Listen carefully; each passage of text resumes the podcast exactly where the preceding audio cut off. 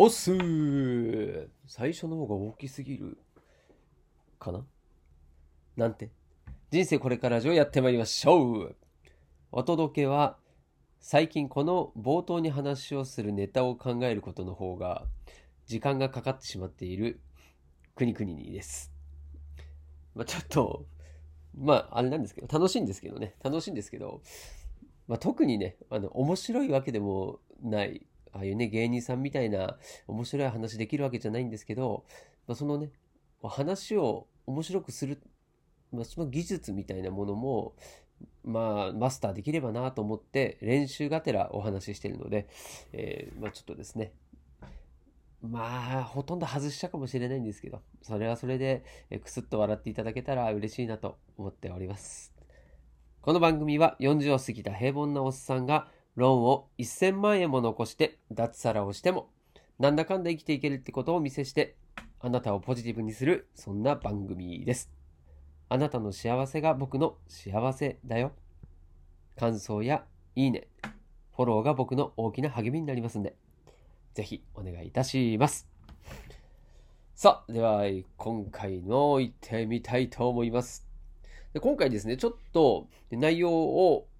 まあ、順番と言った方がいいのかな。内容を、えー変えさせていただいて話をします。はい。まあ、こちら側の話なんですけどね。はい。で、えー今回ちょっとですね、急遽考えたというか、えー、ツイッターでですね、DM をリスナーさんからいただきまして、でこういう質問をいただきました。くにくに兄さんは、ヒマラヤやスタンド FM など、複数のプラットフォームで配信しているのはどうしてなんですか？という質問ですね。で、これすごいいい質問だなと思っていて、で、まあ、今回この質問で、まあ、自分にとってね、すごい良い気づきをいただけたので、まあ、ちょっとこの話を掘り下げてお話をしようと思った次第で、なので、急遽ね、DM が来て、あこの話ちょっとしたいなと思って、本当に話を考えていた方は、また次回という形にしようと思います。はい。で、えーまあ、この質問の答えを、お話しするんですが、配信者側の視点と、あとリスナーさん側の視点の両方に分けてちょっと進めようと思います。はい。で、まあ、この質問にですね、DM で僕が、えお答えした話をまず簡単にするとですね、えーまあ、この複数のプラットフォームへの配信の意図っていうのは、まあ、大きく考えるとですね、こう多くの人に自分の配信、これを、聞いていただいて、まあ、認知を広げるという、まあ、そういった目的があります。で、これは、まあ、多分どの配信者さんも、ま、共通していることだと思いますし、これね、リーチが広いと、ま、その分聞いてもらえるので、まえー僕の場合だと、これもね、あのーま、今回の気づきの一つと、質問のに対してのこう気づきの一つとして、自分がこう配信しているプラットフォームをちゃんとあの説明もしてなかったと思うので、で、まあ、説明とすると、えー同じ内容ですね。全く同じ内容のものを、えー複数のプラットフォームにこうマルチ配信という形にしているので、えー音源は一つ。それを、えいろんなプラットフォームに、えまあ、こう配信をしているよという形なので、僕の場合はですね、特になんかそのプラットフォームによって配信内容が違うっていうのはほとんどないです。まあたまに、例えばスタンド FM さんの、えーライブをしたりとか、あとは、えーま、そのね、プラットフォームだけで、えー配信をしている内容っていうのもあります。まあ、それは、なんていうんですか、ない、こう、リスナーさんからすると全部ね、こう、いろんなとこ聞きに行かなきゃいけないのかというと、まあ、そうではなくてね、えーそのプラットフォーム聞いてる人のなんか特典みたいな、まあ、そんな感じの位置づけだったらいいのかなと思いながらですね、そういう、えー配信の仕方をしてます。で、大きくですね、僕の場合だと、えーまあ、ヒマラヤさんと、あと、スタンド FM さんと、あと、えーポッドキャスト。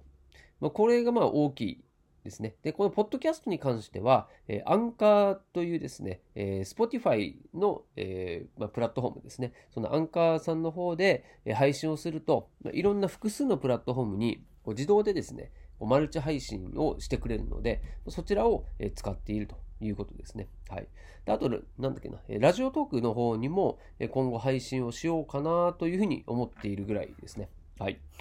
はい。で、質問のお答えの続きなんですけれども、そういったですね、多くの人に届けるという、ま、目的、意図があって、で、まあ、このね、ただですね、日本が特にそうなのかな、この音声メディアっていうのがですね、まだまだ認知が低くて、やっと今ですね、こう若干こう盛り上がりつつある、まあ、そんな雰囲気がありますね。はい。本当 YouTube とかが、えー、なんとなく YouTube って言葉を聞き始めたぐらいな、まあ、そんなぐらいかもしれないですね。本当に盛り上がるのはもう1年、2年、もう先の話になるんじゃないかなと思うんですけれども、はい。まあ、そのですね、認知をし始めたばっかりの状態で、要はどのプラットフォームがこれからですね、一番影響力を持つのかっていうのが、まあ、ちょっとわからない状況ですよね。うん。だその今の YouTube の話でも、YouTube が今もう本当ね、独独壇場みたいな感じですよね。こう動画の配信のアプリっていうんですか。はい。っていうのは、えー、もう YouTube の独り勝ちみたいになってますけれどもま、そういうふうに例えば、じゃあ、ポッドキャストがその位置に行くよっていうのは、ちょっとまだ誰もですね、予測はつかないし、予測したとしても本当にそうなるのかっていうのは、ちょっと不安だし、定かではないというところで、こう、マルチに配信をしとくことによって、予防線を張るようなイメージですね。はい。なので、多くの人にも聞いてもらいたいし、どこかそれで化けてですね、1個がこうブレイクした時に、そこにもう自分のですね、配信しているものがあると、多くの方に一気にこう聞いてもらえると。はい、それこそメディアにね捉え取り、上げられるとかっていうのもそうだと思うし、それをね、予測って難しいんですよね。ですので、それを、えー、まあ、音声配信で言うと、マルチにできるっていうのが、これメリットなので、それを使わない手はないということで、えー、まあ、今回のね、この質問に対するお答えとしては、まあ、そういった話があるよということですね。はい。なので、まあ、も自分の目的、何のために、えー、音声配信をしているのかっていうところも人によって違うと思うんですけれども、まあ、それを達成するために、まあ、音声プラットフォームをこうマルチで配信した方が確率が上がるし、まあ、効率もいいよということですね。だからやらないに越したことはないっていうのが、まあ、僕の、ま考えになっております。はい。まあ、それでですね、えー、まあ、そういった回答をしたところ、えー、まあ、その方からまた返信があって、要はあの、聞く方ですね。聞く側、リスナーさん側からすると、まあ、両方いろいろあると、まあ、困るという、混乱するってことですね。はい。っていう話があって、まあ、今回質問しましたというふうに言われまして、まあ、確かに、まあ、僕もリスナーでもありますんで、いろいろ聞いてて、まあ、同じ人がいろんなとこに配信してたら、まあ、確かに、こう、なんていうんですかね、あの、人間の、なん、なんていうんですかね、あの、こう、既読にならないと気持ち悪いっていうのあるじゃないですか。それで、例えば、まあ、ヒマラヤとスタンド FM って聞いてて、同じ人が配信してました。どっちか聞いてて、どっちかが未読になっちゃって。まあ、両方フォローしてくれてたとしたらですね。まあ、そうすると、両方聞いてないとなんか気持ち悪かったりすると。で、内容も同じかどうかもちょっと、わいざうん、わざわざ調べるのめんどくさいしとなった時に、うん、確かにそのリスナーさんを混乱させることはあるなと思ったんですよね。うん、なんでこれは本当リスナーさんの目線の方で言うと、リスナーさんからすると混乱することをやっているんだなっていうのを、まあ、僕自身もちゃんとやっぱ認識してなきゃいけないし、まあ、その上でもこのマルチ配信は続けていかなきゃいけないことだなと思うので、まあ、リスナーさんにちゃんと寄り添って、まあ、今回みたいにですね、こう、自分はこういう配信をしていて、このプラットフォームにはこういう配信をしてますよっていう、そういった説明をしていくことも大事だと思いますし、逆になんかこう限定でやった時はそれを他のね、配信の方でもこう案内をするっていうこともいいと思います。はい。なんか自分がどうしてもこう有名人と違って、